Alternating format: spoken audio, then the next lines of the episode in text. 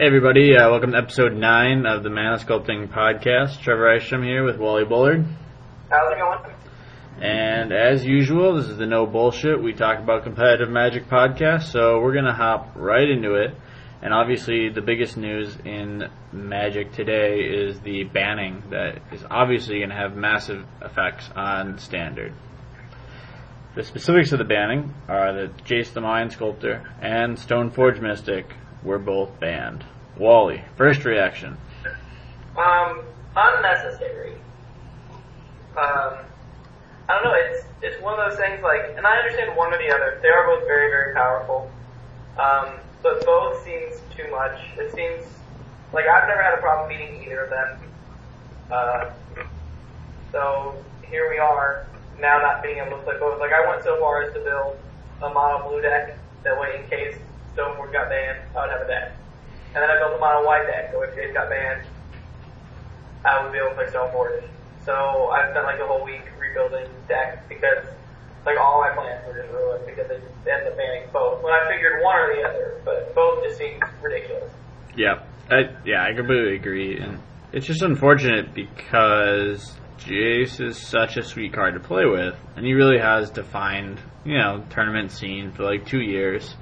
You know, which is which is fine. Like cards do that. Like that's just the natural progression of the game, and I think the biggest reason this happened is that we got to that natural progression so much faster because of the TCG player and the Star City Games tournaments. But that week in, week out, like perfecting of the deck was what kind of like forced this all to happen at a faster rate than it ever has in the past. Yeah, it seems. I mean, it just they distill down to the best 75 that it could be as quickly as possible, and people, and you know, were playing the best deck instead of trying to beat it, which is fine. But you have, you know, a player like Conley Woods who's playing, you know, that deck at a Grand Prix, which he is known to build new decks, just kind of beat the format, break the format. And so, I mean, you know that it's just people playing the best deck and not even trying. And so I think if more people spent time, you know, if you tried to beat it, you could beat it, and you didn't leave yourself open to losing everything else. You know, if you just run Nature's Claim, if you're playing green, or like there just seemed like too many answers to Yeah. be done that way. Pe- people just did not try hard enough. Like I know, uh, like I know the other argument is that like the deck rewarded skill, and so games became more like almost like chess matches. But they were like they were really fun. Like it was super interactive. It wasn't luck based. Like for the competitive player, like the Cawblade mirror was kind of like the way you define yourself as the better player which stands like in stark contrast to the way you know, for example, like the Jund mirror would go, which was basically you're on the play, you hit Bloodbraid into Lightning, you won. so, I don't know, I'm super bummed. yeah, I mean, and uh, there's a a Magic Show interview with Aaron Forsythe. That's number 193A. We'll put a link in the show notes. Um, and about halfway through, or about five minutes in, Aaron Forsythe starts talking about how, you know, when Jund was the monster in the room, it wasn't that people were trying to beat it; they were all just playing it. And so, and he says the reason it got so good is because you had 10,000 players playing it for nine months. Well, we had, you know, 5,000 players playing it every weekend, for, you know, playing Caw-Blade every weekend for three months. yeah. It's, it just got better faster than they're used to seeing. And this isn't going to change. No, The next time the best new deck shows up, Yeah, and that's that's what I'm worried about is that every season we'll have a best deck on the like Star City TCG pl- player tour, and it'll kind of get distilled into its best form, and everyone will just play that because they reward consistent results in that tournament, like in the series of tournaments. Like it doesn't matter to do top eight, like it's just you gotta keep top 32ing, top 32ing, and you end up getting a lot of money. Right, so you might as well play the same deck again and again and again, and then play the best deck also again and again and again. uh, well, no, then there's going to be 50 Grand Prix, right? So Yeah. there's going to be two weekends where there's not a Grand Prix. So just imagine how many. I mean, it's just going to get distilled so much faster. because you're going to have high level players playing the best deck and finding out how to play it. So when everyone plays the best deck, everyone's deck is tuned to beat the best deck, and then they just end up winning. Yeah. But I mean, right before the banning, um, you know, the last couple decks that have been winning were like vampires and like Poldoza Red. Top well, was in the top eight of the last turn. You know, yeah. I mean, and it's so it's not unbeatable.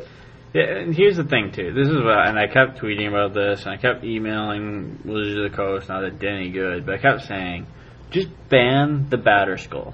Like without Batterskull, like Caw-Blade is is very beatable by aggressive red strategies, like or just aggressive strategies in general. Without Batterskull, just aren't like Caw-Blade isn't that good. Like it's a weak matchup. Even LSV said after playing in the GP with Caw-Blade for like whatever 15 rounds, he was like, yeah, like I really did not want to play red players because it's a really bad matchup for me. Even Yeah. and that's with Batterskull. Take away Batterskull and like there's no chance. Like that the at the game day I played at, I played against straight, you know, aggressive decks throughout the entire match. It was always Batterskull that won me matches. Without that, like I would really have to innovate and like have to change out my deck. Which I could, but then it would make me weaker to like the mirror or weaker to other things. Like we would go back to an like a rock paper scissors meta where like we have three or four of the best decks and they each beat one and lose to another and like that's where we want to be. And I just think banning Batterskull would have done that. People lose out a twenty dollar card. You only have to ban it for three months. You let people keep their Caw-Blade decks, keep their Jaces, keep their Stoneforge, play their event decks. I think it just would have solved the total package. I don't even think they considered it. No, it, it doesn't like.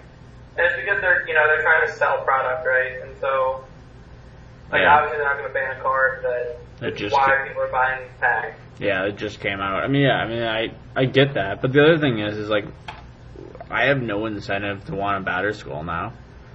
Like, it costs five and it's a four four lifelink. Like, yeah, that's that's good still, but like, if I'm paying five, like, I can pay for Baneslayer. Like, I don't Or know. Like, curl engine, which is just better, right? Like, yeah, yeah. I mean, like, there's just so much better things to do. Like with Stoneforge, yeah, it was really awesome. Without Stoneforge, it's like it's okay, but it's, it's there's a lot of better things to do with your mana at that point. And just you know, I played against elves. Like we know, like you know, your brother Tyler, he plays this elves deck, and it's Copperhorn Scouts and Lead the Stampede, and it's hard to beat.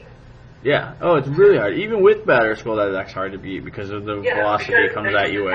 for you know 600 damage or whatever on turn seven, Yeah. and you're just dead. Yeah, I mean, in like the metagames we played in, like our Caw-Blade list never took out Day of Judgment because like there wasn't enough other Caw-Blade players and aggressive decks are always there. But like a Caw-Blade player without Day of Judgment in his list, I think would lose 70, 80 percent of the time to that Elves list. Oh yeah, in our meta it'd be insane. Yeah, that yeah, it would just it would just dominate most of the time, and you know, I don't know, I, I just I think the Pro Tour meta is one thing, and I think people read into that metagame too much, and they don't actually go to their F and M and then see, oh wait, there's only like two Caw-Blade players here out of like the 16 people, Yeah. you know, so like. I just configure my sideboard to have five or six cards that are good for that matchup, and like I'm good to go. Yeah, and that deck plays zero, or plays zero main deck artifact removal. Zero cards. Which one? And so, Oh, well, it plays Viridian Corruptor usually, main. Okay. Like, but like a one or two up, right? Yeah, yeah, yeah. But I mean, like, I mean, it does have Green Sun, four Green Sun Zenith, and like usually one Viridian Corruptor and maybe one Slime. So like, there's Yeah, kind of like six ways. Yeah, but still, I mean, like, it's not, you know. So no, I mean, like, it does play main deck artifact removal, but it's not like you're gonna get it every time. Like you, Yeah, it just, and it just seems like that, that's the answer. Like if artifacts are dominating the format, which is what it is, don't, you know, don't buy into that Stoneforge is the reason they're so good. Right? Like the, the equipment themselves are powerful. yeah, yeah. But Stoneforge makes them, Crush it, yeah, then it, I mean, just have answers, right? Like, there's ways to kill Stoneforge Mystic. There's Yeah. ways to kill the equipment. There, you know, it's not like we're vialing in an indestructible equipment with an indestructible creature. yeah. You know? I mean, I get like not- the, I mean, the biggest argument was like just against the progressive nature of the deck, and that like it attacked from many ways. Like it had Hawks and Jace and Stoneforge Mystic and the equipment, and like you know counter spells to back it all up. Like, but yeah, but that's like that's a good deck. I mean, like it attacked from a lot of angles, it had cheap, efficient spells it did cool things. Like, it's just a good deck, and I don't know, like like we've been saying, there were ways to attack it, and I don't think enough people on the Pro Tour did, and so that's why I blame the TCG Star City tournaments for the banning. yeah, without a doubt, and it was you know people not wanting to beat it, people just wanting wanting to have consistent finishes, which is you know is understandable because that's what's being rewarded. Yeah, that's you know, that's what's being if rewarded. You got, if you got points for every time you get a Caw-Blade deck, you better believe it. Everyone's attacking main deck shatters or Yeah. nature's claim. Well, it's, it's the way it's the way they set up the incentives, right? They set up the incentives for consistent play, and so you're going to play the most consistent deck that you know the best, and you're going to bring to every tournament. So Yeah, if they they need to change the incentives. incentive or time really. There was never really time to brew a deck. Yeah. Right? they, you know, you you play. You know, you get there Friday, Yeah, I mean basically the Saturday, Sunday, and then you know travel home, work. yeah You for know, for like and then go again. Like there's just never time to build and brew. Yeah, for like the every week guys, like that's exactly it. And so then you're basically relying on like the local guys, you know, like guys like you and I who like don't travel every tournament, but if there's one in our backyard, we'd go, you know, and bring our local brew, right? You're relying Right. on those guys to break through this already massively talented group of players that's playing every week and be able to showcase their deck in the top eight or something like that. And But then that's what you see. Like it's like every Caw-Blade deck that, or every non-Caw-Blade deck that was in the top eight was just like normally like just some guy, right? Like Yeah, not or like- that's a level six. It's just like a guy that brought his deck that he's been playing and he's been beating Caw-Blade, you know, at his store in his meta, yeah, and well, just continue to do it. And it's Matt Landstrom, like perfect example, like brings vampires and just cleans up the two tournaments in a row, won two, one back to back tournaments. Why? Because everyone else is playing Caw-Blade, and vampires has a pretty good matchup against it. yeah, and, and Vampires has a ton of bad matchups, right? Yeah. Oh yeah, like for it's sure. hard to beat. It just really beats Caw-Blade. Yeah, I mean, Cob- I, I can speak to that. I mean, I've lost the vampire playing Caw-Blade. Sure, yeah. I mean, it really beats Caw-Blade without Day of Judgment. like three main deck Day of Judgments and like two Gideons, and then then the matchup flips on its head. But that's not what the lists were. Yeah. So, I don't know. I, I was obviously anytime a banning happens, like you're gonna be upset. Like you lost cards that you like to play with, and that always sucks. I just think there were a couple different ways they could have done it. Um, definitely the Batterskull banning I thought was kind of the most elegant solution to keeping everything in play. And then batters were unbanned in three months, so you know you get you get it right back, um, or four months or whatever it is. So I don't know. Wish they would have done that, but they didn't.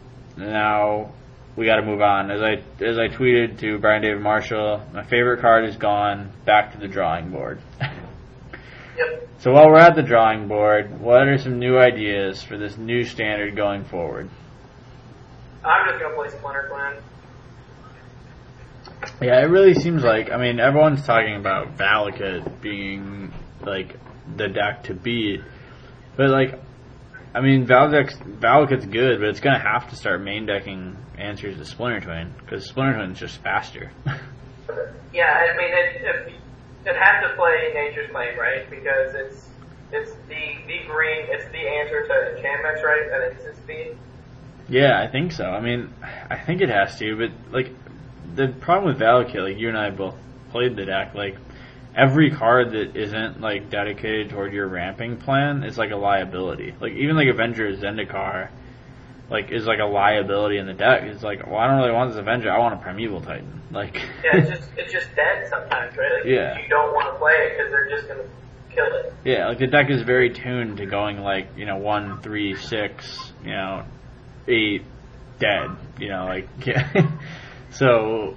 Uh, you know, like cards like that, you know, slow down your curve and, and take up valuable deck space. but I think they're gonna have to run it. Like I don't see any other way. But and I also but I also think like Splinter Twin has the advantage of having like I mean my list runs ten main deck counter spells, so like I'm literally just gonna counter everything they do. Yeah. and then Especially now that you're not playing Jace, the Mind Filter, right? yeah, there's even more counter spells. I just took him out, put counter spells and Gitaxian probes in. So I could just Yeah, there's just more room. Yeah, I mean, I just get to look at their, I just get to look at what they are what they have going on, and then be like, okay, like counter, counter, counter, counter. Okay, you're gonna resolve that primeval titan. You're tapped out. I win. Yeah. like nice primeval titan. Yeah, he does a lot of good when you're swinging with a billion dudes. yeah. So I, yeah, I mean that's gonna be my deck of choice. But the other lists, and then so people, yeah. So let's go over other people talking about. them, maybe what we're kind of brewing. Um, you know, be honest, like birthing pod decks seem like they they can kind of like fit a niche. Um, they have to pack some like removal, some answers for Splinter Twin, obviously. Otherwise, they're just kind of SOL. Like that's I mean, that. I think any deck that wants to play Titans is a lot better now because Yeah, like Rug. they're not they're not going to get bounced, right? Um, Yeah, I think Rug's a lot better. I think um, I think Valak gets better. Um, I don't know. Like we could. Almost playable, right? What's that? Like some of the Praetors, like the Black Praetor, uh, the red one. Yeah, I, um, s- yeah. I still think the white ones. The white Um, one's really good. Yeah. I, Yeah, I I mean, think if a lot better now, right? Because Yeah. you don't have to be afraid of it getting unsummoned with Jace. I yeah, don't, I don't know anyone that's going to play unsummoned. Like Yeah. the cards in the deck. well, especially when Vapor Snag's the same thing, and they have to lose a life too. That's true, but even then. Yeah, but you know, Yeah, like it's not, it's um, not a card I plan on playing. like mono black could definitely see a resurgence. Um, but like my I, like the deck I put together is is like back to like old school blue white control where it's like wall them and spreading seas and then like you just kind of wait until you get your frost titans and your Baneslayer angels online. So like that's kind of like one of the approaches I've taken. Um, and kind of like it was a sad day yesterday. I sat down and pulled out all my Stoneforge and Jaces and equipment out of all my decks and was like, yeah, this sucks. Yeah, my commander deck got a ton better after the banning. yeah. Um, the other thing that's interesting. that has six extra stone force If anything, let me know. I think what's interesting is that people, because like Caw-Blade isn't going to be so dominant, is that people are going to cut down on their main deck artifact removal again. And so, like decks that kind of thrive on artifacts could definitely see a resurgence. And the one I'm kind of thinking of right off the bat is the Quest deck. Um, Yeah, I I think we think could. Quest deck probably has a chance now. Yeah, I think we could totally see a resurgence of the Quest deck, and it actually got a pretty powerful tool in Puresteel Paladin, um, which is a pretty little, pretty sweet little card. Uh, I read a lot of like tournament reports about the block constructed um, Pro Tour, and that card just seems like there's some situations you can get in where you know it's really good. Like obviously you have much more removal, you know, in standard than in, in block, but yeah, there's a lot of situations where people were drawing just a ton of cards off of those guys. Yeah, and I've been working on a uh, a, a deck, but that that plays white, but isn't. Um, I mean, obviously you can't wait for the Stoneforge sixth version, but the uh, you know playing Luminarch Ascension and then playing some like proliferate spells, uh, just as a an alternate win condition. Yeah, well, I think that's actually a great idea because someone will dedicate like too many of their resources toward just keeping you off of your Luminarch, and then all of a sudden you whack them with the Splinter Twin combo, Yeah, which which seems pretty awesome. yeah. I mean, if you can't beat them one way, beat them the other way. Yeah. So, I mean, yeah, there's definitely some innovative lists out there. In fact, I've actually been marginally impressed with uh, Smitty over at 60cards.com. His birthing pod lists have gotten pretty cool, and he has one up if you want to check it out. It's a rug one that basically plays Splinter Twins. Uh, actually, give me 10 seconds and I'll pull up the list. Okay. And um, while you're doing that, I'm, you know, I'm starting to get a little more excited about um, Grand Architect That I have one kind of sleeped up right now. I've been messing around with. Um, it did get a lot worse. Well, when I couldn't brainstorm every turn to like get sweet artifacts or treasure makers or something, but uh, it was a cool interaction with uh, spot the spine of Ish Sah, uh, Phyrexian Metamorph, Yeah. and uh, Phyrexia's Core. So you can copy the spine with the Metamorph and then sack it to the core to gain a life, and then when it hits the graveyard, the last information was that it was the spine, back to your hand. And it kind of lets you like play the spine a lot in one turn. Yeah, you can s- cycle it. Yeah. So the deck list he puts out is it's it's pretty cool. I think if you're interested in these kind of decks, you should definitely check it out. But it definitely needs Birthing Pod to kind of be super powerful. But here, I mean, it's four Lotus Cobra, four Nest Invader, four Birds of Paradise, Deceiver Exarch, four Acidic Slime, two Metamorph, three Vengevine, two Frost Titan, one Wurmcoil Engine, three Birthing Pod, and three Splinter Twin. And like, it definitely has some cool interactions. Like whenever there's a Lotus Cobra, you can kind of do a lot of cool stuff um, with Birthing Pod and kind of moving his way up the chain because you can just keep paying life and like maybe like two or three mana to like just keep sacking up the chain. And then putting Splinter Twin on Acidic Slime is like really good for land destruction, for artifact hate. Um, and you can always sack the slime to go get your Frost Titan, which is like basically land destruction, because then you can just tap, you know, the land down. Um, so the deck of, and then of course you can always just like drop Deceiver and Splinter Twin it up. Like it just attacks on a lot of different angles, which I think Smitty's actually done a really good job of his decks lately, is building decks that do attack, you know, like on a lot of different levels, um, but still kind of run at a consistent engine. I will say Yeah. that any deck that like this that isn't running preordain is probably a mistake, but you know he's obviously tested it a lot and probably knows more about it than I do. So I think um, naturalizing the sideboard over Nature's Claim might be a bad decision because I don't know that giving them four life is a big deal for this deck. Yeah, exactly. And then sometimes like leaving two mana open might be. So yeah, just well, just a thought, you know. Yeah. Um, well, I'll be all weekend without it. no, I'm looking at the list. It just seems like the right decision would be to not play naturalize. Yeah. So then a deck that I've been playing around a lot with, I think becomes open because I think people are kind of not packing as much artifact hate. Is the Tezzeret is playing again with Tezzeret. Um, he was also pretty powerful. Um, you know, block constructed, and there was even a Tezzeret list in standard um, that kind of played like Vidalka and stuff. So, you know, I haven't like gotten too far down the path yet, but it's like Tezzeret and four tumble magnets is basically like what I know. and I think there's like two ways to do it. Either you put in like a big sword package where like you run like two of each sword and you just kind of like get them with Tezzeret and then just hard cast them like put them on Inkmoth Nexus. I have a list as Etch Champion, which seems really good. Like when you hook it up with the sword, like you can just kind of win with that. Um, and then the other list that I thought was kind of cool is the same Tezzeret thing, four tumble magnets, but then you bring in Lux cannons and Surge nodes and Voltaic keys, which just kind of allow you to, if you have a Voltaic key, a Surge node, a Lux cannon, you can just kill something every turn. um, so it takes like a little bit to set up, but not too much.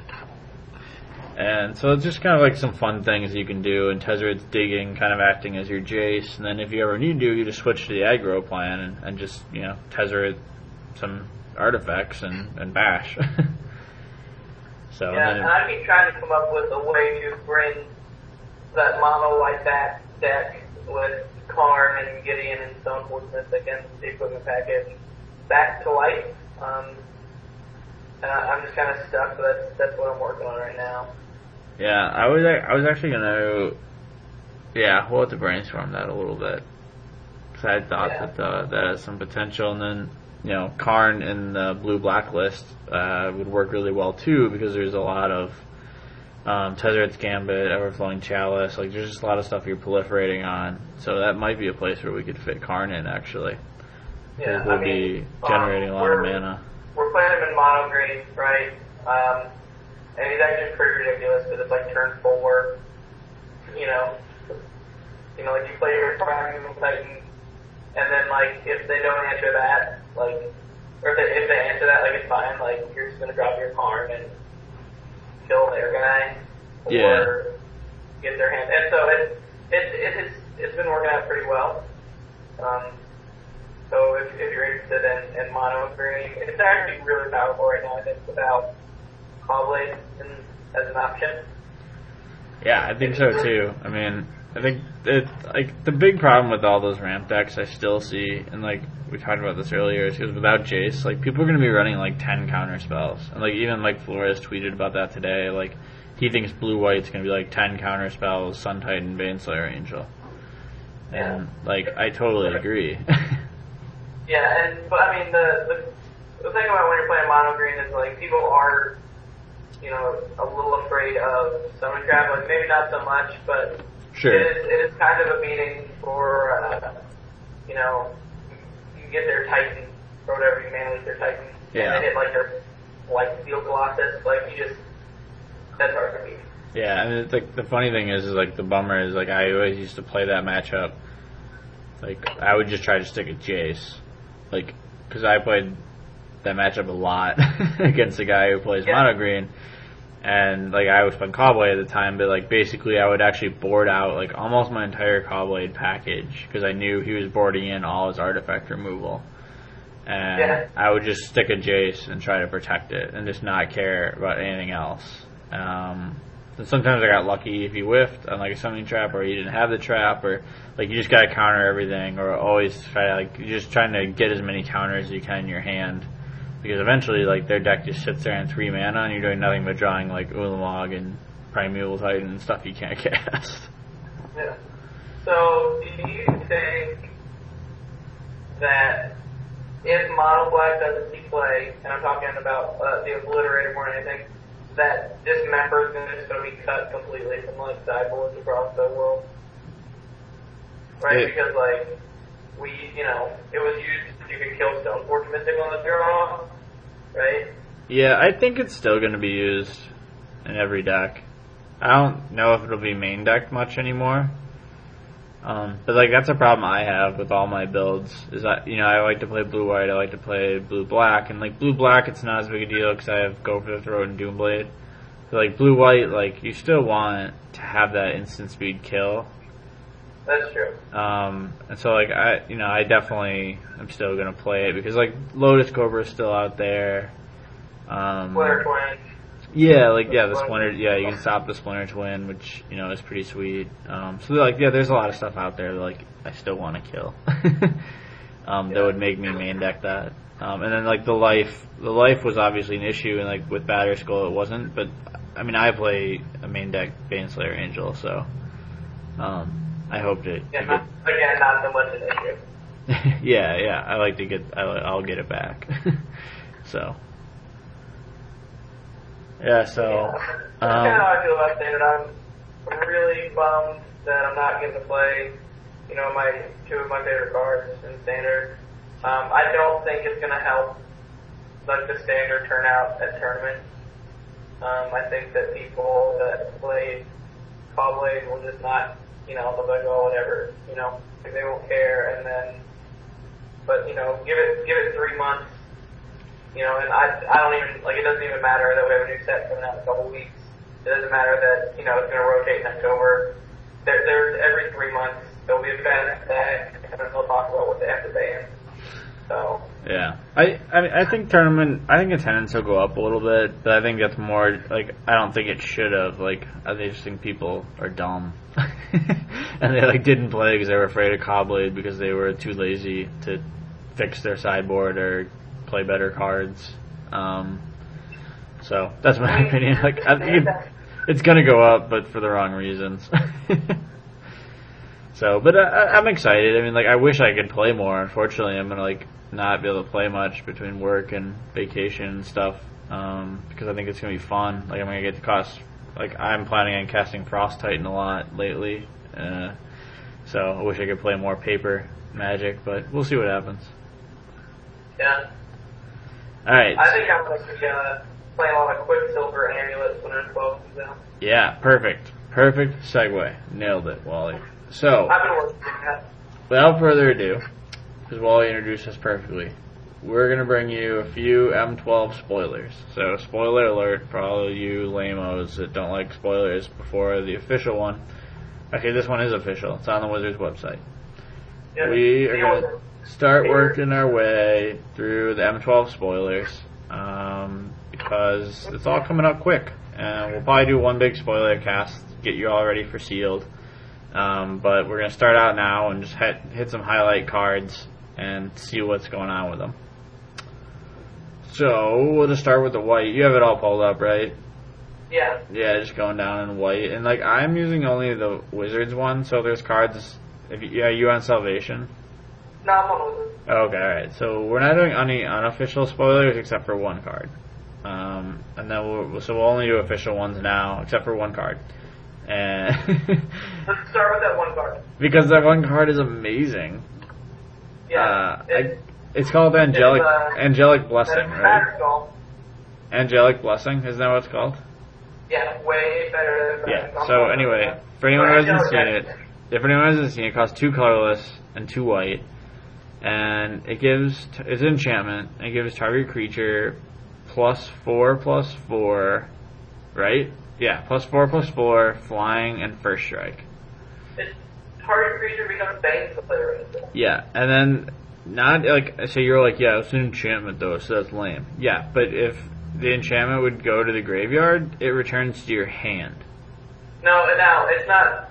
If the enchantment is destroyed, it's destroyed. But if the creature dies, Oh, is that it? yeah. So the enchanted that's that's what it says on the spoiler. So if the enchanted creature dies, Oh, okay. No, one- no, yeah. Okay. So anyway, so I guess if if the enchanted creature dies, returns to your hand, which is a little worse, but it's not that bad. So basically, yeah, it's sounds pretty freaking sweet because all you need is a creature, and like there's just I don't know. I'm thinking about all the crazy stuff. Like if you put this on a Mirran Crusader, like I don't know, like game over. Like like you put this on Sun Titan, like now you have a 10-10 vigilance first strike, like returning stuff, or a Frost Titan, like same thing. You have a 10-10 tapper, like first strike flying. Like it, there's just so many broken things I feel like you could do with this card. Yeah. I, And when, I'm, I'm hoping that it's not real. To be honest with you. yeah, it seems pretty real. Like there's artwork and everything. So Yeah, well, I mean, what it it was in some of the hidden files in uh, Duels of the Planeswalker 2012. Um, there's some more, you know, hidden files of too. Like they found like a profile of like a planeswalker we've never heard of before. Um, so like people are people are really digging through the file um, to find stuff, and, and they found this card. It's in there, but it's not. You can't play with it ever. So I don't. I don't know. I mean, obviously, the people that design the games and Wizards know that people are going to dig through.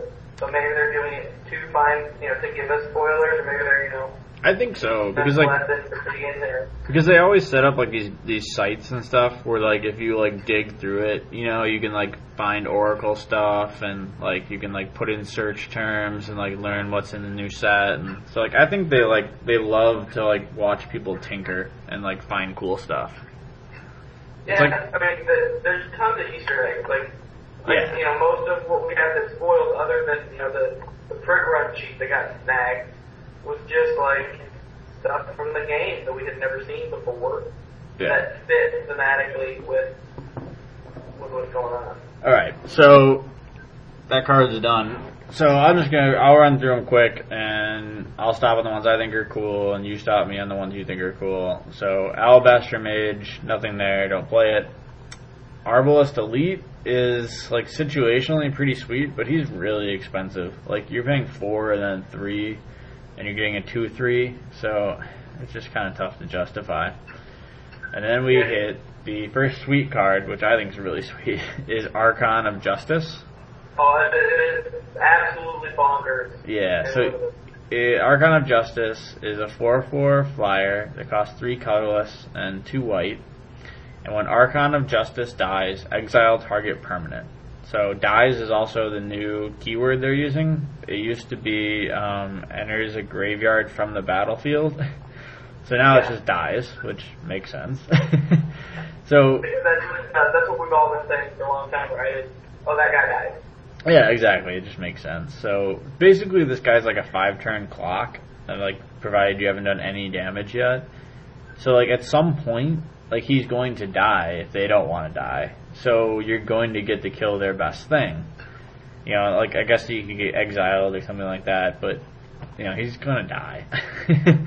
so it's just kind of a sweet trade off. Um, I don't know. It seems like a good card. Like definitely, obviously, going to be really playable and limited and standard. Like I think we'll see. Yeah, I'm not counting them out. No, I mean, like for a control deck, like if you manage to stick him, like that's a good thing. Like you have a good beater who can like who's you know at the very worst will like trade with like two of their awesome guys, you know, or just beat Yeah. in and end the game. like, Yeah. so I don't know. We'll see. Um, Armored Warhorse, eh, you know, I don't know, big dude for two mana. Assault Griffin, same as always. Uh, Auramancer, I'm reading it right now. Uh, it seems okay. Like, I don't know. There's not really that many bonkers enchantments. Um, Divine Favor, not good. Elite Vanguard, same as it's always been. Gideon Jura, eh, mediocre at best. so yeah, Gideon got reprinted for anyone who doesn't know yet, or he's going to get reprinted in M12. Um, yeah, it's like it's cool. It's kind of a bummer though. Like we're not getting a new Planeswalker. Um, but we are getting to like get him for cheaper, I guess. If you haven't gotten him yet, you know, price will go down, or you'll be able to buy some M12 packs and get one. But he's the same Gideon, all the same abilities. And he's bonkers and limited too. Like obviously, like all the planeswalkers are. Oh So, yeah, like- but he's like way more than any of the other ones. Like better than Jason Line Soldier Limited. Mm, yeah, probably. Yeah. true. Close enough. Uh, then we have uh, a sweet new rare, uh, Gideon's Avenger. Cost one colorless and two white, and he's a two-two human soldier. But whenever a creature an opponent controls becomes tapped, put a plus one plus one counter on Gideon's Avenger. Ridiculous. So Yeah. good. And then he has sweet synergy with the next card, which is, and also sweet synergy with Gideon Jura, obviously. Gideon's Lawkeeper, which is one white, and this is like my favorite card in the Duels of the Planeswalker because he's sweet. He costs one white, he's a 1 1 creature, and for one white, and tap this creature, uh, you tap target creature. So between like Gideon, Gideon's Lawkeeper, and Gideon's Avenger, like you can build up Gideon's Avenger to be a pretty big dude. When, and we haven't seen the, the uncommon that goes with Gideon yet. You know, they, there will be a you know common, common and rare cycle for all the planeswalkers. yep. Um, and you can only imagine it as something like, you know, pay three, tap your dude, right? Yeah, Like yeah. at sorcerer speed or something. Yeah. So Imagine yeah, something along those lines. But it's that, that whole thing is going to be sweet. They're pushing soldiers really hard. yeah, for sure. Um, and we have Griffin Rider, who is like worth mentioning. He's a he's a one one creature for one colorless and one plains, uh, human knight, which sounds kind of lame. But then, if you control a Griffin, uh, Griffin Rider gets plus three plus three in flying, so he becomes a four four flyer. Um, which is pretty sweet. Um, so in like limited, something to be aware of. Like the white flyers deck is always a deck, you know, in the core sets, and there's a lot of griffins in this one. So like you can definitely put that little piece together, and that's something to watch out for in draft. Yeah, I mean, already spoiled it three, right? Three Griffins. Yeah. So then Griffin Sentinel, one three flying vigilance for three mana. Uh, then we have so you know mundane flyer. Then we have lifelink, uh, the same lifelink card. It's always been printed. Mighty Leap, reprint. Pacifism, reprint. Uh, Peregrine Griffin. Uh, costs five, one, uh, four, and one planes. Flying first strike, two four. So Um, almost unplayable and limited, probably. Like, pretty bad. Peregrine Griffin, yeah, like unlimited is pretty good, but nowhere else. Even, even there, like, Yeah, not saying what it is, but like, yeah, like, Serra Angels being reprinted, like, it's better. It's the same thing yeah, that's true. That's true. Um, but he's a Griffin, I guess. So like, if you get the little Griffin rider, like you know, he becomes better. But anyway, Pride Guardian. you, you are you altered art people out there. I would like a Peter Griffin. If you can make that happen, that'd be fantastic. I'm like and Brian. That'd be nice. Thank you. uh, Pride Guardian costs one planes. Defender, whenever he blocks, you gain three life. He's an 0-3. I mean, it's just kind of kind of neat. I mean, It's better than Golden Wilmot. yeah, exactly. this one actually might live. Uh, then we have to reprint of Serra Angel, which I thought wasn't happening because I thought they were going to phase her out put Baneslayer Angel in. So, I don't know, maybe Baneslayer Angel isn't being reprinted, uh, which would be a big bummer, but I could definitely see it happening. Yeah, I mean, she was going to two quartets in a row. Um, Yeah, I mean, like, like what they said but is, I'll be mad if they reprint Platinum Angel. I'll be really mad. yeah, what they what they said though was like that they were going to turn Baneslayer Angel into the new Serra Angel. Like that was like the new card, you know? Because like Serra Angel used to be like the featured angel in Corset. So I don't know. We'll we'll see how it turns out. Yeah. Siege Mastodon reprinted, uh, Spirit Mantle, uh, which is kind of cool. It's uh, enchantment aura, it costs one colorless and one planes. And enchant creature gets plus one plus one and has protection from creatures. So Yeah, it's, that card begs to be paired with any card with hexproof, right? yeah, for sure. Like if you if you get like the the green guy that we'll get to, um, the hexproof guy that gets let's you know power coverage equal number four you control, and you give it this, it's just like beats forever because like they can't stop it at all ever. yeah. So hexproof plus protection from creatures equals die the only day of goodness. Yeah, like So- progenitus basically at that point. Yep. So getting excited. Alright, so then we have it. Okay. Instant speed, one planes, uh, stave off, which just gives a creature protection of the color of your choice until end of turn. So, not that great. And then it talks about it's cool. It's since it's a core set, it talks about what protection is on the card. Yes. It seems it will, it will help. Yeah, it's like one of the biggest questions even I still have. I have to like remind myself like what protection means sometimes. So that'll that'll be awesome actually. I might just keep that card like on in like like just in case. yeah, just put one of them in like every deck that I have, like just like the set next to me. so um, then we got a blue, uh, which will obviously be the best color. And actually, to be honest, as I'll cover when we cover green, I think they actually beefed green up a lot and red um, in response to basically like every single winning draft player ever in M11 drafting blue white. so I think I won with uh, green red ones. Like, what did you have? Overwhelming Stampede? Yeah, Yeah, and like probably was like yeah. So that was it. Like, I'm just saying. I'm just saying though. Like it anyway, so um, Aether Adept, awesome, awesome card, limited um, reprint. Uh, Aven Fleetwing, uh, which is a cool card. Uh, costs four mana, uh, three colorless and one blue. Flying two two. It has hexproof. So you know, like the only way it's dying is getting blocked. So you know, if it, if you control the air, uh, that's a good card. Yeah, I mean we're we're two cards into blue. We've already done white. Obviously, blue white flyers is going to be good. yeah. And then we've only talked about two blue cards. Continue.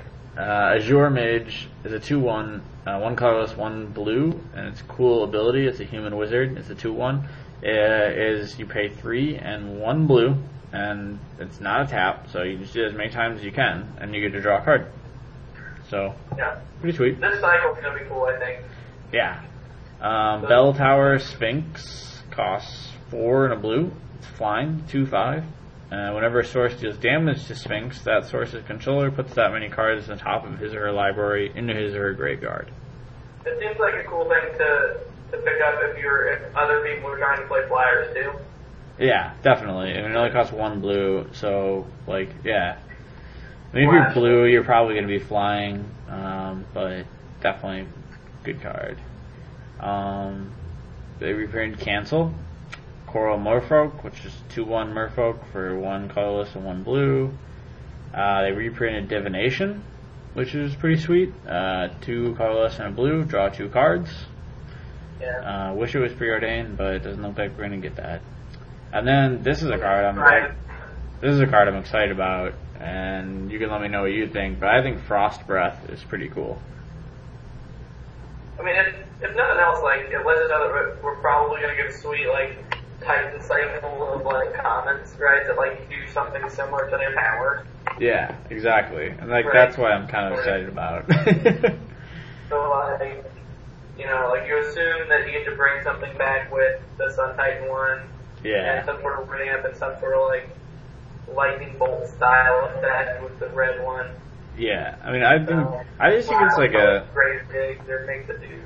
I mean, like it's it's a pretty powerful ability. I mean, like for like three mana, I mean, you get to tap down two creatures. It's like basically you do it during their attack step. You know, you tap down right before they attack. You tap them down, and like so then they don't untap during the next attack step. So that gives you two attack steps to bash Yeah, in. the, yeah, I mean, it's, it's begging for an alpha strike. Yeah, Right? I mean, like, and it's a common, so like it's not like it's not unheard of to get up like two or three of them. So like you know you can it would be more than feasible, you know, if you're, you know, just draft. I mean, yeah, because we're, we're going back to opening three, right? 'cause it's cool Yeah, that, so yeah, it's triple. is just to be three. So. Yeah, like it wouldn't be hard to get two or three of these and just like keep your like all your creatures, all your bonus creatures tapped down. Like, so I don't know. I, I'm looking forward to playing it.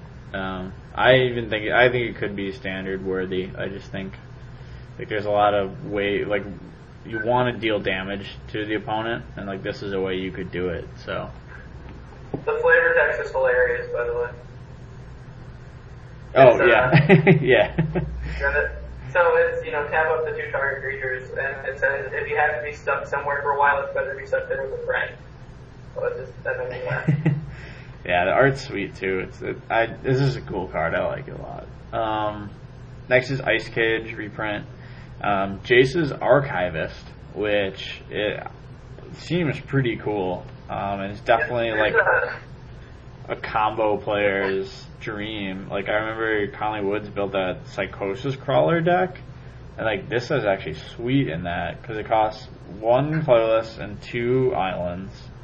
It's a two-two Vedalken Wizard, and you pay one blue and tap. Each player discards his or her hand, then draws cards equal to the greatest number of cards a player discarded this way. So that's a, there was a sorcery before, and I'm, I'm stuck on the name, um, but that did the same thing. It was like four mana, and did the same thing as a sorcery. Yeah, I mean, like time reversal did a similar thing, but you drew seven. No, no, this is like, it's like the exact same. Yeah, so like this is like a sweet way to. I mean, like you can do a lot of things with this. Like you could just use it to like in combination with like a couple like milling effects and like mill somebody out. Um, you could use this to get the psychosis crawler online. Um, you could just use this Well, to. the Psychosis Crawler die when you discard everything? No, no, no. It's on the battlefield. Because whenever you draw a card, it deals one damage to target player. Right. So the combo was with Jace and like time reversal. You were dealing like eight damage a turn, or Okay, like okay. nine damage a turn. Yeah. So again, in multiples, like you, you know, it just it wasn't even fair.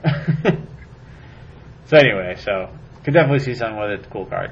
Uh, Jace's Erasure reprint, Levitation reprint, uh, but a good one. Uh, two colorless and two blue creatures you control have flying enchantment. So pretty sweet.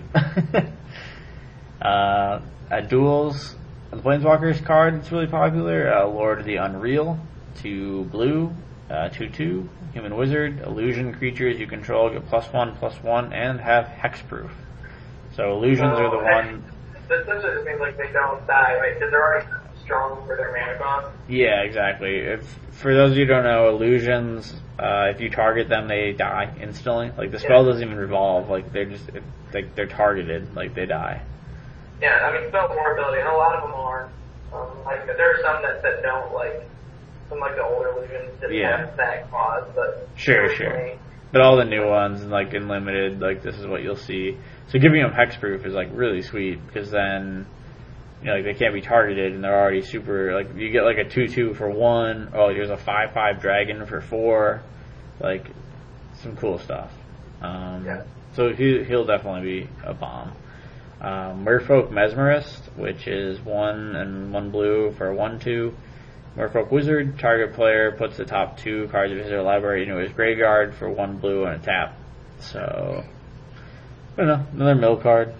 they always try to push mill and blue, and no one does It it. seems alright if there's like a tutor in the format, like at some point, right? Well, Yeah. Diabolic tutor in here, Yeah, I guess. Like, I don't know. I, think they just try to put they try to put mill into it, and like it never really works. It works for like one person. They're always a legend at your store for like the next couple of months. Uh, They reprinted Mind Control, which as always is a major bomb in limited.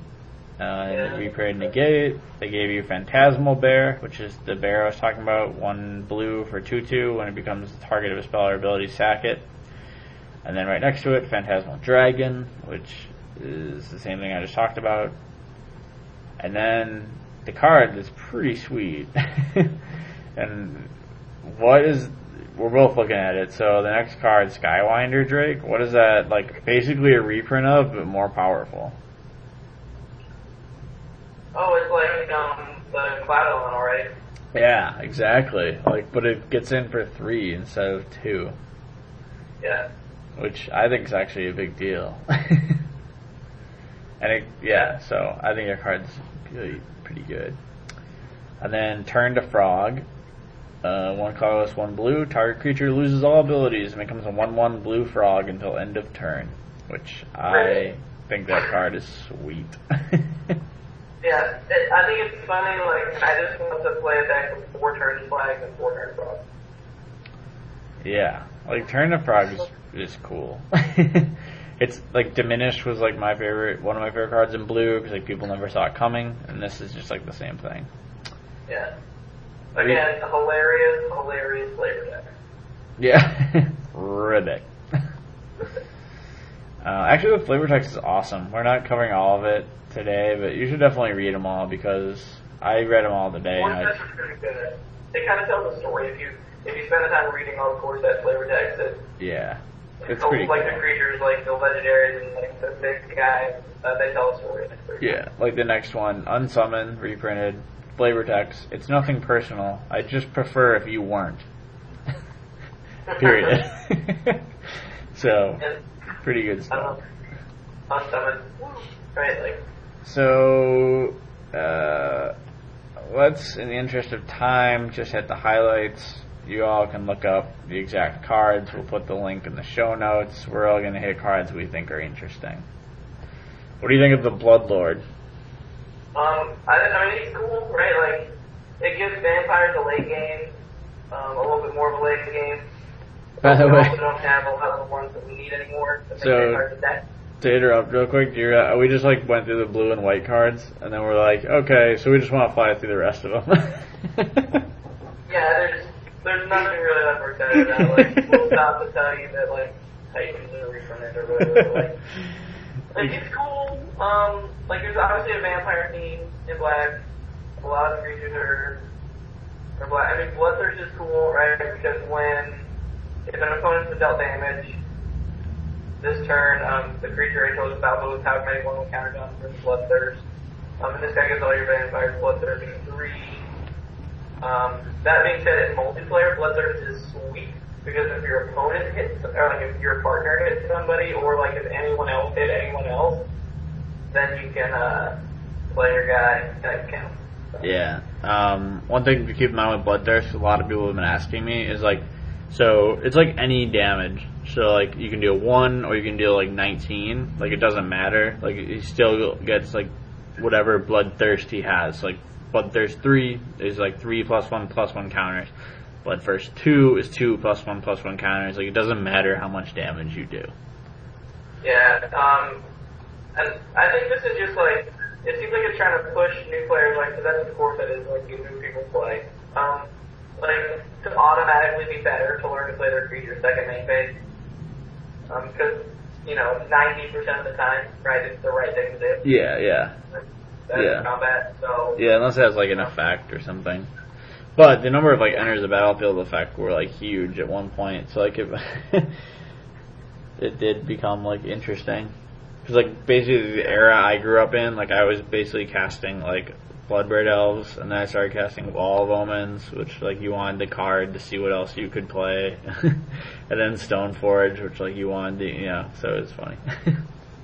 Yeah. Um, all right, the next interesting card. So, do you think you will play Distress ever in Standard? Man, I don't know, like, it seems really good. It, I mean, I guess if I play Mono Black ever, like, it's just another sweet hand destructing spell, right, for Mono Black. Um, yeah, I mean, like it's like, I mean, is it?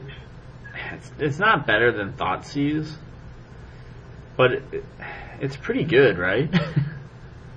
Oh yeah, no, it's, it's, it's quite good. Um, I mean, I don't know, like, it answers Jace and Stoneforge Mystic and the equipment that you get, so I wish that they had rethought the banning, right? Like, yeah, because it, it gets anything that's not a land, and they have to discard it for two mana, which is, I mean, it's kind of bonkers. Like all the other ones cost one mana and are situational. yeah, Right, this one's like, I'm just gonna get whatever not a land. Like whatever the biggest threat is. yeah, exactly.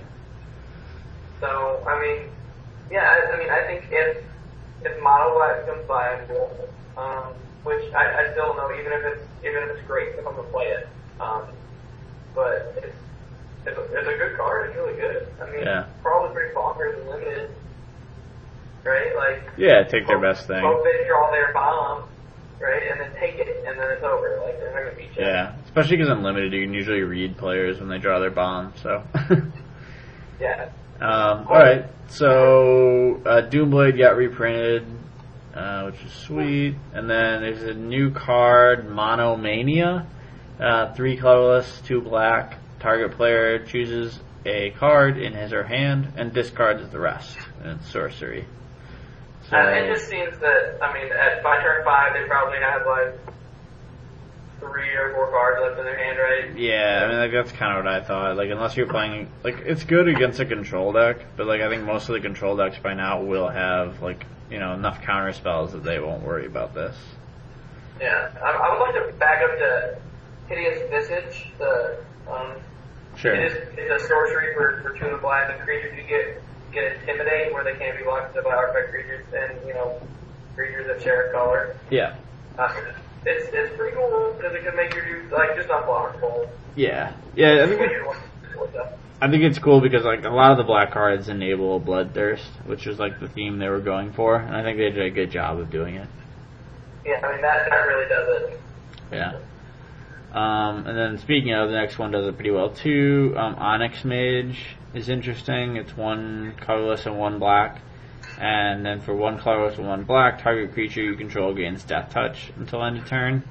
So it's kind of cool because it basically turns any creature deadly. Um, and then like obviously if you get through, you get the bloodthirst, and then you know you just keep building a bigger and bigger army, and eventually they have to start trading away guys. So. Yeah. Um, they brought back reassembling skeleton, which always offers good fun. Um, Sengir Vampire is back, which is an old card that's coming That back. used to be rare. Yeah, it did used to be rare. Yeah, It's uncommon. I, did, I just now noticed it was uncommon. yeah. So, um, Sorin Markov is back, exactly Yeah. how he I mean, he was. was- Unplayable before, right? Sorin, um, yeah. I mean, like in limited, obviously he's a huge bomb, but like I played him, and like every time I play. Every time I played him, I thought he was really good. It's just, I don't know, like Grave Titan and Frost Titan were always in the same spot, and so it was like tough to justify playing Sorin when I could be playing Grave Titan.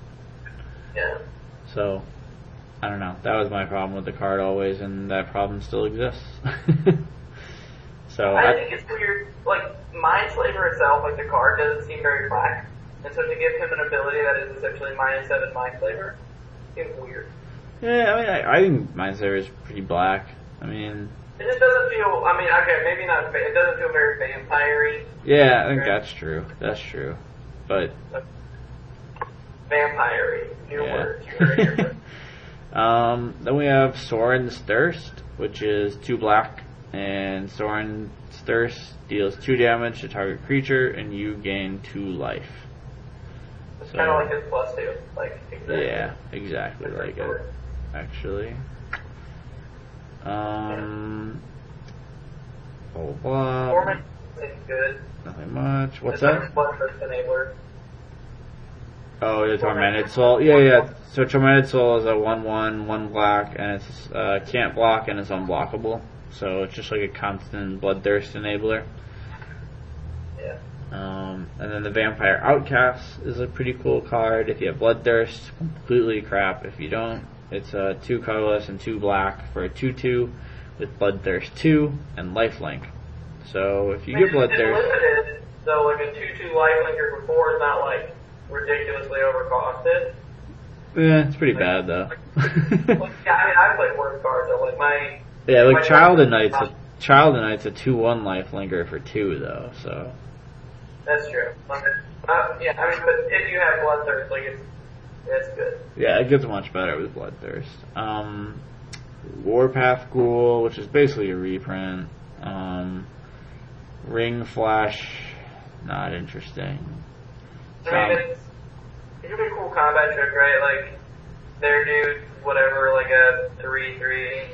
You have a two-two. Yeah, I mean like it's a combat trick, like something you have to be aware of, but it's not like I mean, it kills their O1, which is kind of cool. yeah. So like their their X1, right? So kills their tormented ghoul Um, and their all of their mages, right? Like if mages end up being good, it kills all those guys. So we have Zombie Infestation, which is a one colorless, one black. Enchantment, discard two cards, put a 2-2 black zombie creature token onto the battlefield. Um, interest, interesting in that, um, like you can, like if you're using like a dread strategy, this is a pretty good card. So, Yeah, well, and it's at instant speed too, so it allows you to make a, a blocker at instant speed. Yeah. Or do it into their turn and have a 2-2 meter. yeah, exactly.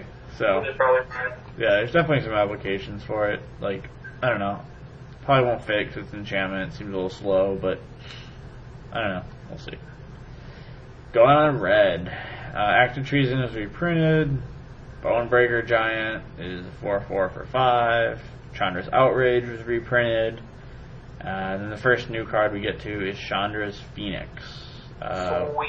Yeah, one colorless, two red. Uh, some sweet art actually on it. Chandra's on it. And there's a phoenix, and it's a two-two flyer with haste. And the cool ability makes it a rare. Is whenever an opponent is dealt damage by a red instant or sorcery spell you control, or by a red planeswalker you control, return Chandra's Phoenix from your graveyard to your hand. Um, so pretty cool. Um, like you know, a constantly recurring source of two damage. Um, it, you have to pay three for it every time, which in red decks sometimes your mana is pretty precious, and you can get more value than paying three for this. Yeah. But red decks do have a problem with finishing games and with their reach, so maybe this is an answer. Yeah. This next mage is really cool. Like, he makes me think that, like, red's gonna be good. Yeah, okay. So Crimson Mage is a one colorless, one red, and pay one red, the two one creature. Pay one red, and target creature you control gains haste until end of turn. So where was this when the Eldrazi were huge? Um, so yeah, so I mean, definitely accelerates Red's plan. so I can't complain with that. Um, Fiery Hellhound was reprinted. Fireball was reprinted. Flameblast Dragon was reprinted. Fling was reprinted. Furyborn Hellkite's a new one. He's a mythic. He's a piece of crap. Don't ever play him, but if you want to and you want to know about him, costs four I mean, colorless. probably be pretty good in, like, your seal pool, right? Oh, for sure. Sorry. I mean, I should preface everything. Like in sealed, like sure, he's he's definitely pretty solid. Um, but anywhere else, he's just like a win more card. um, Well, I mean, I mean, a 6-6 flyer for 7 is limited is pretty awesome. Yeah, exactly, exactly. But yeah, I mean, like, even if you don't get the blood bloodthirst. So anyway, let me read it. It's four colorless, three red, six six flying, but he has blood bloodthirst six. So, I mean, if you get blood Bloodthirst, he's a 12-12 flyer.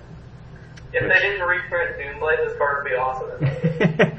I mean, it's still sweet and limited. I mean, like it's it's still going to be like really good. It's just like in competitive standard, which is what we talk about. Like, it's just not going to cut it. I mean, I think it's bad every constructed format. Yeah. Like Um, probably pretty good Pack Wars. Goblin Arsonist uh, costs one red, and it's a re- uh, it's a reprint. I don't care. Goblin Bangchuckers is an awful, awful card. I really hope people play it against I, I me. don't understand.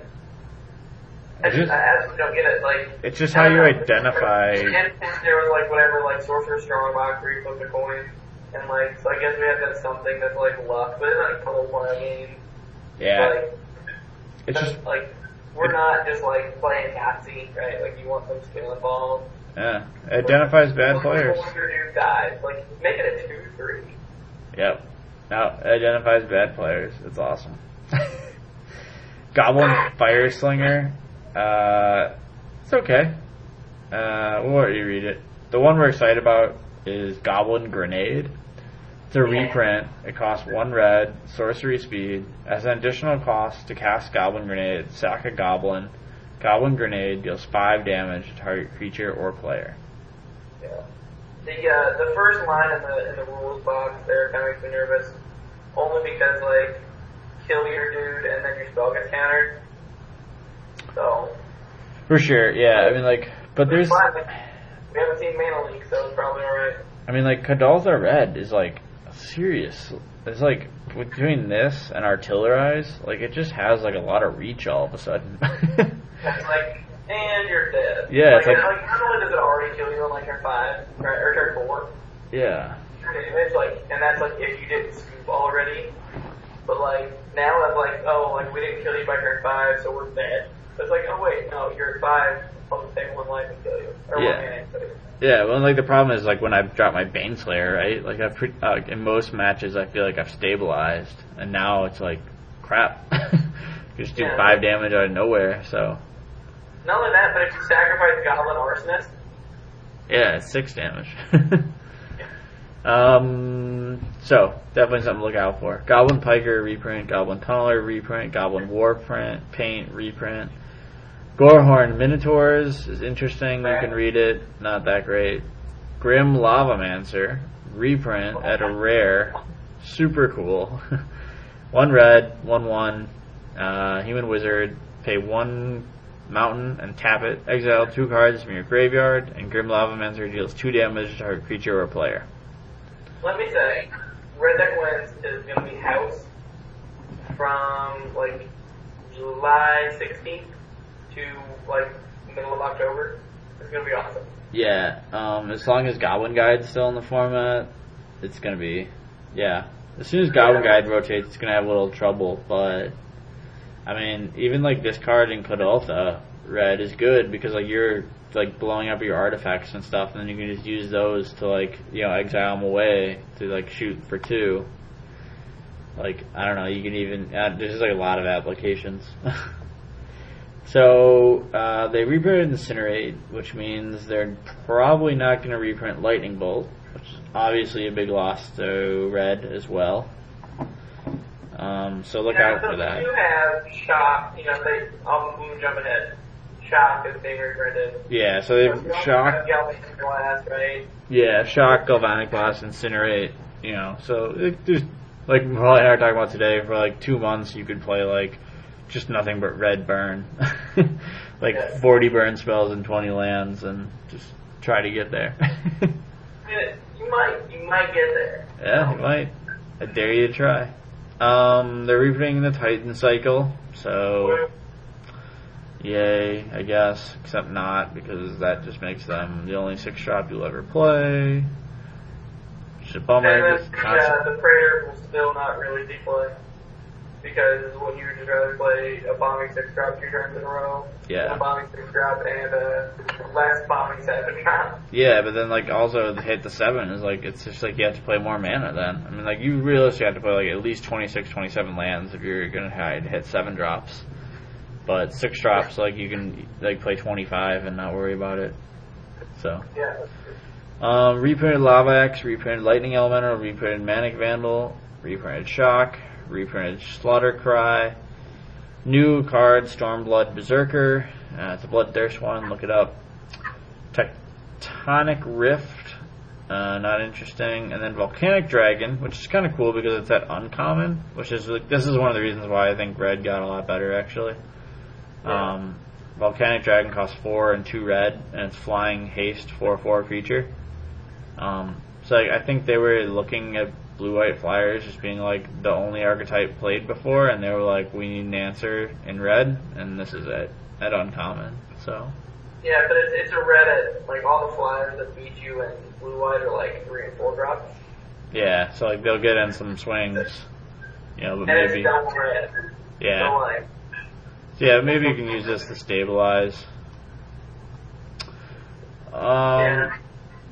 So anyway, green uh, reprint acidic slime, which is sweet. It's a really sweet card. I'm just I'm glad they keep playing it because it, it just seems really good. Um, reprint Brindle Boar, reprint Cudgel Troll, new card Dungrove Elder, two colorless and a pl- and a forest, hexproof, and its power and toughness are equal to the number of forests you control. Probably pretty okay. So definitely a limited bomb because like you just play it on turn three and then they can't do anything about it and you just wait to attack with it until it's like you know unkillable by creatures. so and just slowly getting big on defense. So pretty good card. Garruk's Companion reprint Garruk's Horde, uh, which is interesting. It costs seven, five colorless, two seven seven creature with trample and then play with the top card of your library revealed. You may cast the top card of your library if it's a creature card. Do this only if you, you know, you have to pay for the spell. So, And, you have to do it uh, during your turn when there's no spells in the deck. oh yeah, sorcery speed, Sorc- sorcery Yeah. speed. Um, yeah, so definitely like it's a solid card. It gives like green a little reach, kind of. It's kind of like Oracle of Mul Daya. Like it just kind of like gives green an ability to like play an extra card that they wouldn't normally be able to. I mean, it basically says like draw a card if it's a creature, you know. So, um, so that's Yeah. so it's good. it's rare, so in limited, like you know, it's a bomb, obviously. Um, we have Giant Spider reprinted, The Last Survivor. Uh, it's been in every core set ever printed. Um, new Elf, which has hexproof. Look it up. And then Sweet Card, Hunter's Insight. Yeah. Yeah, why don't you talk about this one? Um, uh, it's a three minutes and two and a green. Uh, choose target creature you control whenever that creature deals combat damage to a player or planeswalker's turn. Draw that many cards. So like, like you're green, like drawing cards is just really good because you always end up like turn like six with nothing in your hand. And so like if you have this, you can like attack with like your two or three guys, right? And like they let your two two through, and you you know they so before damage you you cast this target that guy, and you can draw two cards, um, which is pretty awesome. And it, it works even if you get their planeswalker, which is a problem before with like some of these like draw card effects or like do cool stuff with damage itself because it, it didn't work with planeswalker, but now it does. Yeah, that's cool.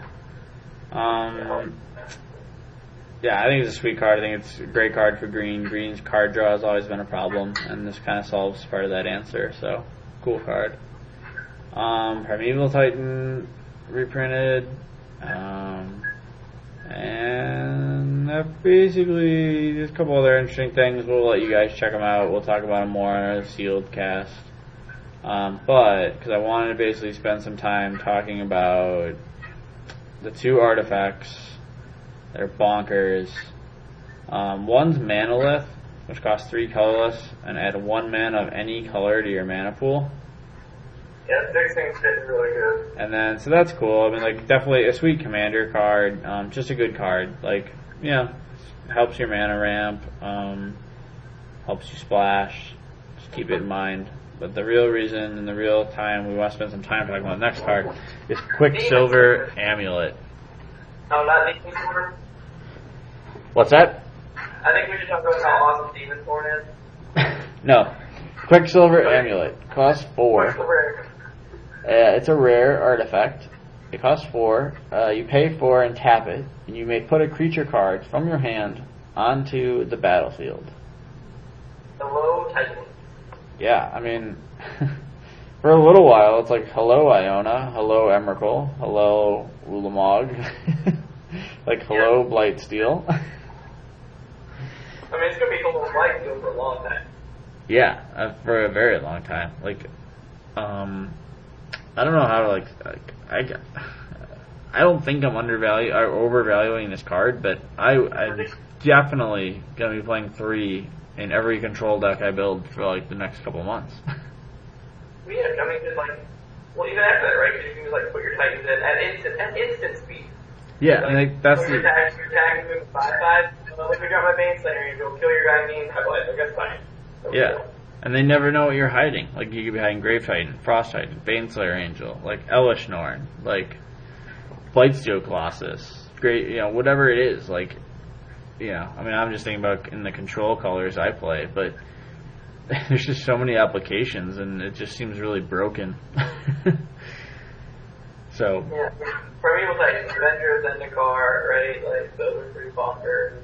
Yeah, I mean, there seems to be a ton of applications, and like some people are obviously gonna say, well, wouldn't you rather just cast those cards? It's like, like yes and no. Like if I'm a control deck, I want to be able to have the opportunity to mana leak something, or to spell pierce it, or counter it, you know. And then I'm like, oh, I, I won't put a creature into play. You know, I'll just wait, and I'll do the same thing next turn. Draw a card and pass the turn back, and then they're like, like my during turn, like it's.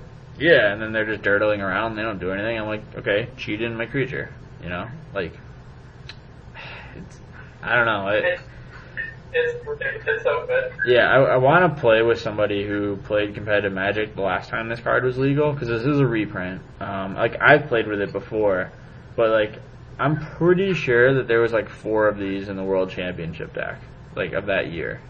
So I I want to go back and look to be sure, but like the fact that they're reprinting this card, especially right after an artifact block, like it just seems awesome.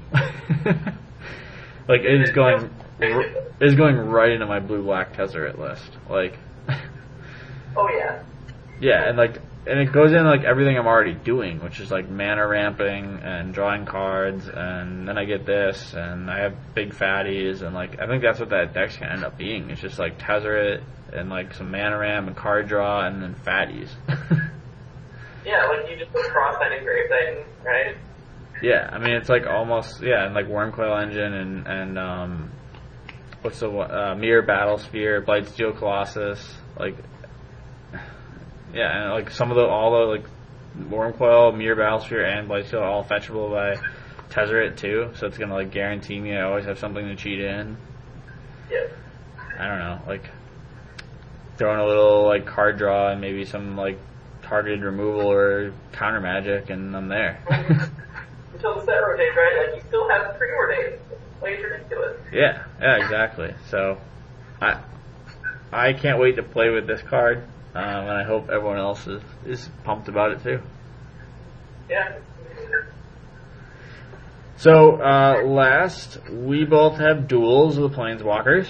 I'm actually looking at my promo Grave Titans and Frost Titan. Uh, what are your thoughts? Uh, I'm, I'm liking it. Uh, it's fun. It's a neat way to play Magic. It seems like it's gonna do its job to get non-Magic players into the store better than the last one does. Because they're offering this suite, like if you bought the game and like you made it so far, like you can unlock this screen that says like, oh well, on such and such a day in September, like come and play Magic and get a bunch of free stuff. Yeah, Like every Facebook. Like that seems cool. Like I'm definitely going to that. yeah, I thought that was cool. Um, like it's, you know, and a lot, it's funny. Like I was playing today, and like, like the, the loading screens, like some of them tell a story, some of them explain the rules. But like one of them today was like Maro, like M A R O, stands for Mark Rosewater. Yeah. Like, that's really weird.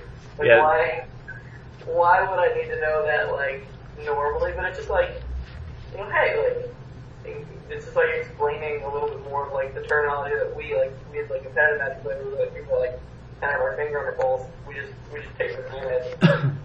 Everyone should know, right? So it's good. I like it a lot. Yeah, I think it's super fun. Um, the user interface is like a little weird at times. Um, it's just like hard sometimes to like know when you're supposed to play your instance, right? Like I don't know if you had that same experience, but like I turned my uh, where it switches between phases automatically. I turned that where like you have to like progress the phases. yeah, So like I turned that on. yeah, And then like simplified targeting, targeting. Cause, like I was like trying to do stuff to my own creatures that you normally wouldn't do. yeah. I was try- yeah, I did the same thing. I bounced my own creature in response to a removal spell, which like they didn't think was.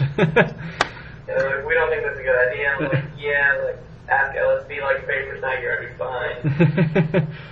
yeah. Yeah, exactly. My, like other than that, like I think it's a sweet game too. Like Arch Enemy has been really hard for me, which is funny because like you haven't had the same experience, but like I can barely ever win a match. Well, like like you were saying, like you play Karn and like he has like turn one, you know, Yeah, he plays like turn one Darksteel Colossus. and this is the best creature he's ever resolved in Wurmcoil Engine, and I just arrested it and beat it. Yeah, Like, I, I played against Gauntlet ten times and like had not lost. So like the green food deck pretty sweet because you can play Ulamog and Primeval Titan Rite of Replication and so forth. yeah. No, the other day, that's the way I won. The, the like I literally spent four, like it took me like forty tries to beat Koth in Arch Enemy, and I tried it with like all different combos. The only way I was able to do it was with the blue uh, green deck. It's like basically like polymorph deck, like ramp deck. And the only way I was able to do it is by right, like kicking a kicked Rite of Replication on my primeval titan, which Mostly, got like I always like end up getting my like unblockable six six yeah, and kicking the right on that or like taking whatever their bomb is. yeah. But like I've had no problem with our enemy. Like one or two tries to beat guys. I know. I I just keep getting hosed. I, I don't know. Those- They always seem to flip the perfect arch enemy card. Like they've literally whiffed like maybe four times. Okay, I- like my favorite is destroy all non-land permanents on like turn one. So like currently it seems like they get the everyone shuffles their hand back in and like you draw seven, everyone draws four. After I keep that that's like two lands, Stoneforge Mystic and like four duelists. Like sweet stuff. It's like also gonna like have a turn two Argentum armor, like or turn three Argentum armor and I'm like attached to my to my core outfit and just win. Like, oh no, shuffle your hand back into your library. yeah. No, mine my games pretty much always go like this. Uh, arch enemy card flips, like reveal the first three cards, put all the lands into play, the rest in your hand. Three lands. Like plays a land, like drops a four drop. Like we all drop our land and say go.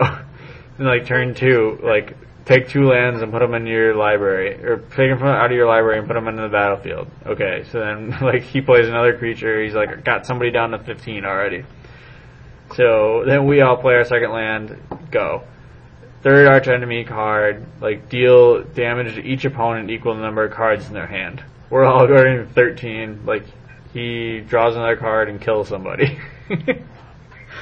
so like turn three, it's like me and another guy, we each have a creature in play and like the arch enemy has like four. and we have two mana and he has like seven.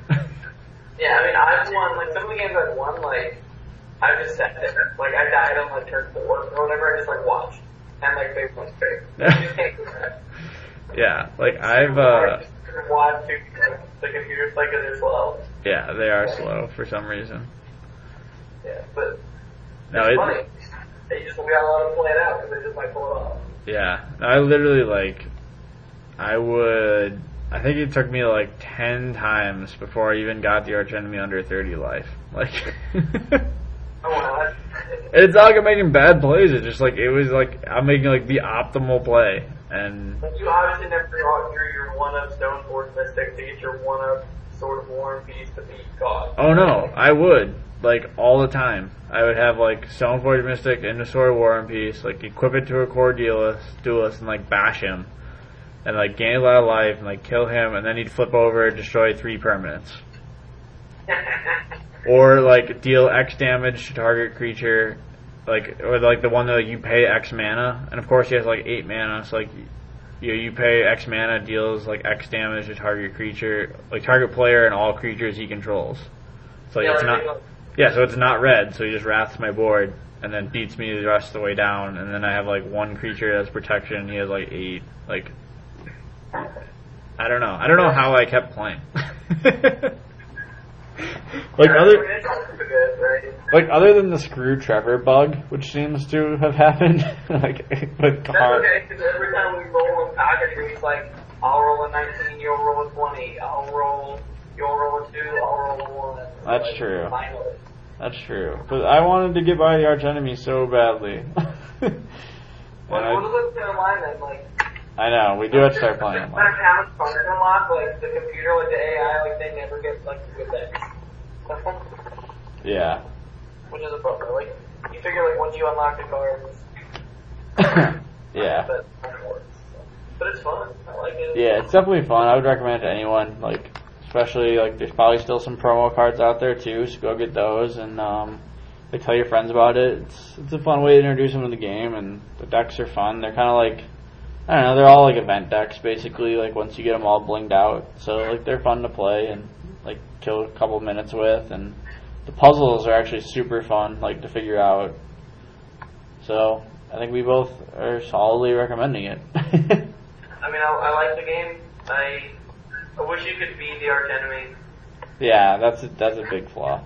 My main criticism is that like you can't play like like I couldn't have like you and like two other guys booted up and play against me online where I'm the arch enemy. Like it doesn't work. yeah, that is a bummer.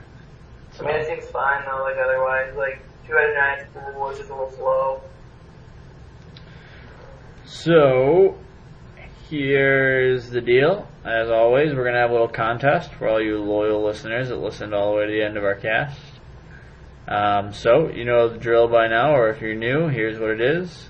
Follow Wally or I on our Twitter accounts and leave a comment down below. And we will do a random drawing for a Grave Titan. So- Free Grave Titan in the mail, shipped to you. All you gotta do is follow us at Twitter, which is uh, in the show notes, um, and leave a comment down below. So that's it. That's episode nine. Uh, we hope you enjoyed the cast, and please leave your comments in the uh, comments section. And we look forward to you in a couple weeks. And the new commander this week. Yeah, we didn't even get to Commander. Oh my God, we might have to do another cast. But if we don't, We'll talk about it next time. Maybe when we had a little more time to play with them. Yep, true. I will say I will say this though, if you want a commander deck, go see Evil Squirrel Comics. They are selling five commander decks, so one of each, for hundred and five dollars. It's like 115 after tax. It's the best deal you'll find out there. Like I'm pretty sure the commander decks are going for like 50 bucks a pop right now. Yeah, they're, they're between 40 and 50. So. Yeah, so like you're not gonna get a better deal. I ordered mine. I'm super stoked to get them. Uh, check it out. As always, Yep. thanks to Lake Geneva Games, uh, Jason, the store, uh, supporting us and supporting you guys. So go check it out. Go play some Magic Congrats there. on the new baby. What's that? Oh yeah, congrats on the new baby. Yeah, congrats, Jason, on the new baby. That's awesome, man. Hope you're enjoying it, and uh, we'll see you in person. Smoke stogie. Uh, check out Evil Squirrel Comics as always, and Chicagoland Games Dice Dojo. Uh, they sell singles, they sell Magic cards, all Magic products, and they offer F and M, Saturday to Sunday events, Tuesday night Commander night. It's all there. Check it out. Uh, you can see all these sponsors in the show notes. Yeah, that's it. That's it. Thanks a lot, guys. Have a great week.